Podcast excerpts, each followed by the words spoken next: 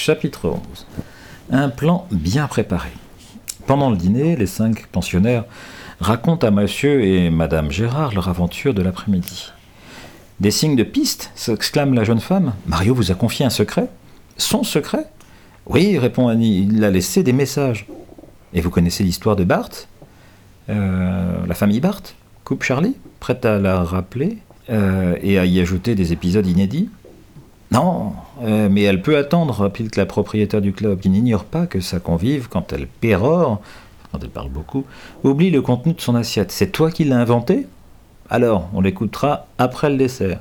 Mais pas du tout, s'insurge Claude, qui n'aime pas euh, que sa rivale accapare toute l'attention. Nous la tenons du vieux Baudry. Vous voulez l'entendre? Non, pas maintenant, intervient Monsieur Girard. Vous êtes arrivé en retard pour le dîner, nous vous avons attendu, maintenant dépêchez-vous de manger. Les cinq petits, à l'autre table, font la grimace. Les récits mirifiques de Charlie les amusent beaucoup, mais leur hôte est fatigué et il a faim. Mais c'est une histoire passionnante. Assez, Charlotte La jeune fille rougit et Claude Goguenard envoie un coup de pied à Mick sous la table. Malheureusement, c'est la cheville de Charlie qui est atteinte, et elle reçoit en retour un regard courroucé. Ah non, pense Annie, voilà une nouvelle dispute qui commence. Mais pourquoi tu m'as fait mal? Et vous deux, taisez-vous, ordonne François, exaspéré. Ce geste était probablement destiné à mon frère. Charlie se tait. Les réprimandes du jeune homme la touchent au vif. Claude, les lèvres pincées, s'en va avec Dagobert, sa cousine, baille.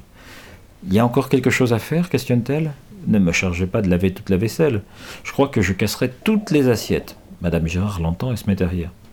Non, ce soir, ce sont les petits qui s'en chargent. Jetez plutôt un coup d'œil aux chevaux. Faites attention que Génie ne soit pas à côté de Marquise. qui- Elle se déteste et nous les mettons, nous ne les mettons jamais dans le même pré.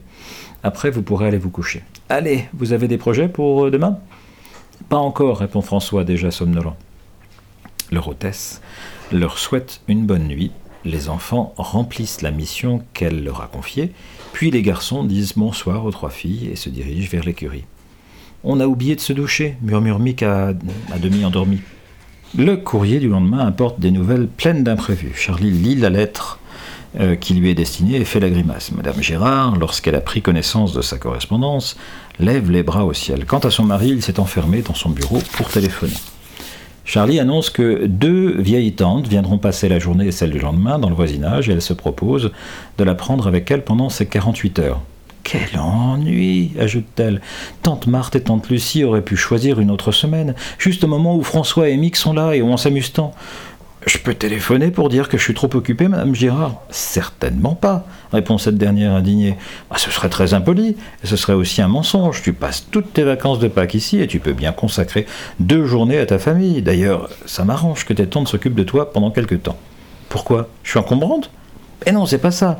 Mais j'ai reçu ce matin deux appels qui m'annoncent l'arrivée inattendue de quatre chevaux pensionnaires. Je me demande ce que je vais faire d'eux.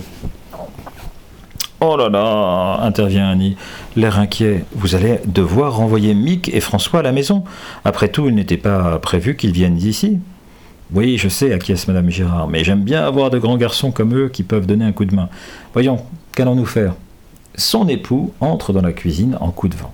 Je viens d'avoir une conversation téléphonique avec Gilles, qui tient un centre équestre à Mourgin, annonce-t-il. Il doit fermer son établissement plusieurs jours pour y faire des travaux.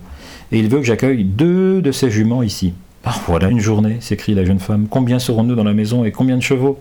La Benjamine des cinq compatit aux soucis du jeune couple et se sent un peu responsable. Non seulement Claude et elle ont prolongé leur séjour, mais de plus les garçons sont venus les rejoindre. Et elle se met à la recherche de son frère aîné, il prendra une décision. Elle le trouve avec Mick en train de charrier des bottes de paille. François appelle la fillette. La fillette. Celui-ci euh, laisse glisser son fardeau. Qu'est-ce qu'il y a? Ne me raconte pas que Claude se dispute de nouveau avec Charlie, je n'écouterai pas. Non, il ne s'agit pas de ça. C'est Madame Girard, plusieurs enfants et deux chevaux arrivent à l'improviste. Elle est affolée et je me demande ce qu'on pourrait faire pour l'aider. Elle ne croyait pas qu'on serait ici tous les quatre cette semaine. Hmm, c'est vrai, reconnaît l'aîné des cinq en s'asseyant sur la paille. Réfléchissons. C'est facile, interview Mick. On n'a qu'à prendre nos tentes, nos provisions, aller camper dans la lande près d'une source. Ce sera très drôle. Ah ouais, se réjouit Annie, les yeux brillants. C'est une idée géniale. Les Girards seront débarrassés de nous et de Dagobert. Et nous, on sera tellement bien, seuls, dans les, seuls tous les cinq. Exact, enchérit François. Ce serait faire d'une pierre deux coups. On a deux tentes, très petites mais elles suffiront, et on peut emprunter des bâches pour mettre sur la bruyère, la bruyère, bien qu'elle soit très sèche. Je vais annoncer la nouvelle à Claude, déclare gaiement la fillette. Partons aujourd'hui, on libérera les chambres avant l'arrivée des nouveaux pensionnaires. Elle court avertir sa cousine. Celle-ci est en train d'astiquer la selle et le filet de sa jument, euh, jument préférée. Charlie, qui est là, a l'air à un air déconfit. Ah, quel dommage, gémit-elle. Sans mes tantes, je vous aurais accompagné. Elles viennent vraiment au mauvais moment. C'est énervant.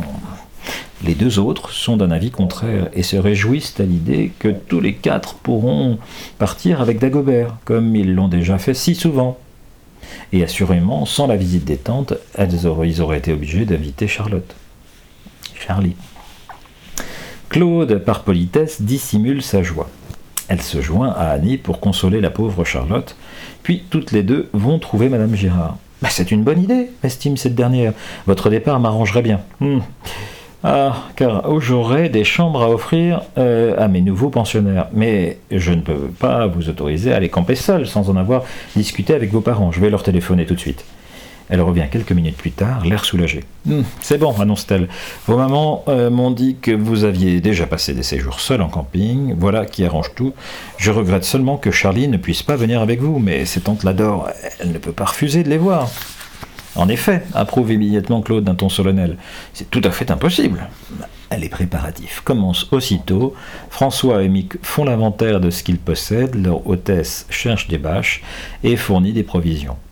Les jeunes campeurs parcourent le centre équestre de, de long en large pour récupérer tout ce dont ils ont besoin. Aussi joyeux que les autres, Dagobert agite sa queue avec vigueur. Vive le club des cinq Vous serez très chargé, remarque Madame Gérard. Vous n'irez pas très loin dans la lande, n'est-ce pas hein? Vous pourriez facilement revenir si vous avez besoin de quelque chose. Passez à la maison tous les deux ou trois jours pour vous ravitailler en nourriture et en boisson. Quand tout est prêt, ils vont dire au revoir à Charlie elle prépare une petite valise en prévision des deux jours qu'elle doit passer avec ses tantes. Vous irez où questionne-t-elle. Tout en, haut de la voie ferrée? Ouais, confirme François. On verra jusqu'où elle va. et en suivant les rails, on ne peut pas se perdre. Amuse-toi bien, Charlotte, lance Claude en ricanant. Est-ce que ta famille t'appelle par ton vrai prénom? Bah oui, fait la pauvre adolescente dépitée. Salut, vous ne resterez pas trop longtemps absent, hein, c'est promis. D'ailleurs, vous avez euh, tous un tel appétit qu'il faudra bien que vous reveniez chercher des provisions avant deux jours. Hum, ils la quittent, Dagobert sur leurs talons et prennent le chemin de la lande. C'est parti s'écrie euh, Claude avec satisfaction, et sans cette vantarde de Charlie. Oh, t'es dur avec elle, c'est une chic fille, Mick. Quand même, c'est super d'être entre nous, mais bon, allez.